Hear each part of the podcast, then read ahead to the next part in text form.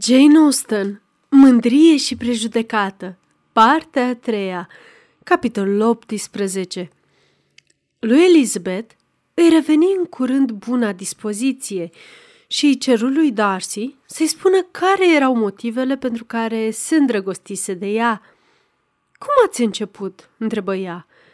Pot înțelege că ați putut continua, fermecat fiind după ce fusese făcut începutul. Dar ce imbold aveați la început? Nu pot preciza ora, locul sau privirea sau cuvintele care au pus temelia. E cu prea mult timp în urmă. Eram în mijlocul faptului înainte de a ști că începusem. La început, ați fost potrivnii frumuseții mele, iar în ceea ce privește purtarea mea, purtarea mea față de dumneavoastră, a fost întotdeauna cel puțin la marginea impoliteței și nu v-am vorbit niciodată fără să nu-mi fi dorit mai degrabă să vă rănesc. M-ați admirat pentru impertinența mea? Pentru agerimea minții dumneavoastră. Ați putea foarte bine să o numiți impertinență mai curând. A fost ceva mai puțin decât atât. Adevărul e că era plictisit de politețe, deferență, atenție protocolară, erați dezgustat de femeile care vorbeau, priveau sau avansau idei mereu doar pentru a fi aprobate de dumneavoastră. V-am atras și v-am interesat pentru că eram atât de diferită de ele.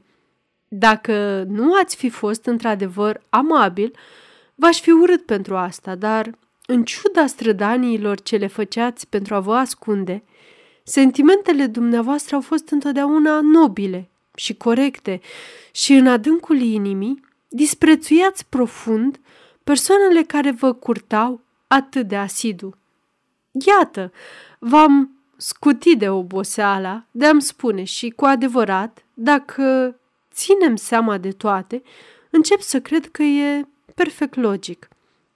De bună seamă, nu știați nimic bun despre mine, dar nimeni nu se gândește la asta când se îndrăgostește. Nu a fost nimic bun în purtarea dumneavoastră afectuoasă față de Jane când era bolnavă la Netherfield? Draga de Jane, cine ar putea face mai puțin pentru ea? Dar faceți o virtute din asta oricum. Bunele mele însușiri se află sub protecția dumneavoastră și trebuie să le exagerați cât mai mult posibil și, drept revers, îmi revine mie sarcina să găsesc ocaziile pentru a vă tachina și de a mă certa cu dumneavoastră pe cât de des posibil. Voi începe direct, prin a vă întreba ce v-a făcut atât de hotărât în ultima vreme în a merge chiar la țintă? Ce v-a făcut atât de timid în fața mea când ne-ați vizitat prima oară și apoi când ați luat masa aici? De ce? Mai ales când ați venit în vizită, ați avut aerul că nu vă pasă de mine. Pentru că erați sobră și tăcută și nu m-ați încurajat deloc, dar cam stânjenită. Și eu la fel. Ați fi putut să-mi vorbiți mai mult când ați venit la masă. Un om care ar fi simțit mai puțin ar fi putut. Ce ghinion! Că aveți un răspuns just de dat și că eu trebuie să fiu atât de dreaptă încât să-l accept. Dar mă întreb, cât ar mai fi continuat așa dacă totul ar fi fost lăsat pe seama dumneavoastră? Mă întreb, când ați fi vorbit dacă nu v-aș fi întrebat eu? Hotărârea mea de a vă mulțumi pentru bunătatea dumneavoastră față de Lidia a avut de seamă un efect mare asupra dumneavoastră. Prea mare, mă tem, căci ce devine morală, dacă fericirea noastră vine din încălcarea unei promisiuni, nefiindu-mi îngăduit să vorbesc despre acest subiect. Asta nu se face niciodată. Nu trebuie să vă necăjiți morala va rămâne perfect satisfăcută. Strădaniile nejustificate ale lui Lady Catherine de a ne despărți au fost factorii care mi-au alungat toate îndoielile. Nu datorez prezenta mea fericire dorinței dumneavoastră nerăbdătoare de a vă exprima recunoștința. Nu aveam de gând să aștept să faceți dumneavoastră un prim pas.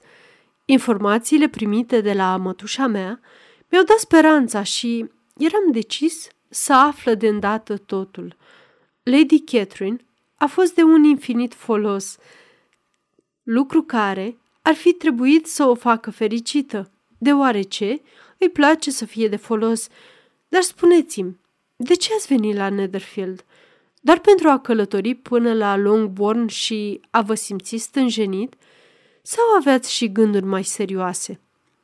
Scopul meu real a fost de a vă vedea și de a-mi da seama, dacă aș fi putut, dacă măcar aș fi putut spera să vă fac să mă iubiți vreodată. Scopul meu mărturisit sau ceea ce mărturisise mie a fost de a vedea dacă sora dumneavoastră mai ține la Bingley și dacă mai ținea, să-i o destăinui și lui, lucru pe care l-am făcut între timp. Veți avea vreodată curajul să o anunțați pe Lady Catherine de ceea ce urmează să îi se întâmple? Se pare că îmi lipsește timpul, mai mult decât curajul, Elizabeth. Dar lucrul acesta trebuie făcut și dacă îmi veți da o foaie de hârtie, va fi chiar acum înfăptuit. Și dacă nu aș avea și eu o scrisoare de scris, aș putea sta lângă dumneavoastră pentru a vă admira corectitudinea scrisului, precum o altă tânără a făcut-o cândva? Dar am și eu o mătușă care nu mai trebuie neglijată.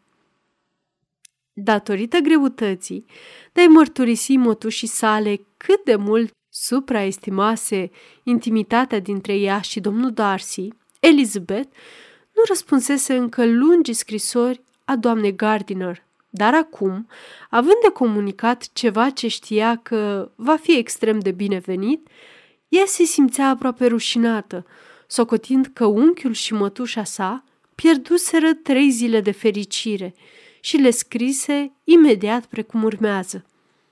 Ți-aș fi mulțumit mai de mult, draga mea mătușă, după cum trebuia să o fi făcut, pentru lunga, amabila și apreciabila descriere în amănunt.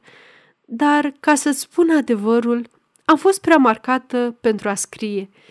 Ai presupus mai mult decât era în realitate. Dar acum poți presupune cât dorești. Dă frâu liber imaginației, lasă-ți fantezia să zboare cum îi va îngădui această temă și, exceptând faptul de a mă crede deja măritată, nu poți cu prea mult greși. Trebuie să-mi scrii din nou foarte curând și laudă-l cu mult mai mult decât ai făcut-o în ultima scrisoare. Îți mulțumesc încă o dată și încă o dată că nu ne-am dus la lacuri. Cum de-am putut fi atât de naivă încât să mi-o fi dorit?